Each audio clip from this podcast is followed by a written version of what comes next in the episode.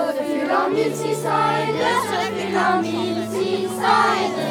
Il est midi pile quand tous les élèves chantent en chœur devant leurs parents les exploits des vaillants Genevois. La belle escalade, bien sûr, mais il y a aussi d'autres chansons traditionnelles. Il est divers, attends, et je le brûle. Et oui, le Sekeleno, et après 15 minutes de chansons, place à la soupe.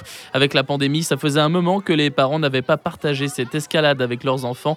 Plaisir retrouvé. Oh, c'est la tradition, c'est faire vivre tout ça à travers les enfants, c'est que du bonheur. C'est fantastique, superbe ambiance. On remercie euh, tous les parents et tous les professeurs qui ont mis du cœur. De voir juste des sourires et des parents contents, des enfants contents, ça nous fait chaud au cœur. Et du côté des profs aussi. Les élèves ont bien chanté, c'était chouette, les parents étaient présents. Et alors les déguisements euh, sont très originaux, je trouve. Et oui, parce que l'escalade, c'est aussi les déguisements, et effectivement, certains sont originaux. Je suis déguisée en serveuse. Euh, moi, en catcheur, en vieille, comme les vieilles de l'époque.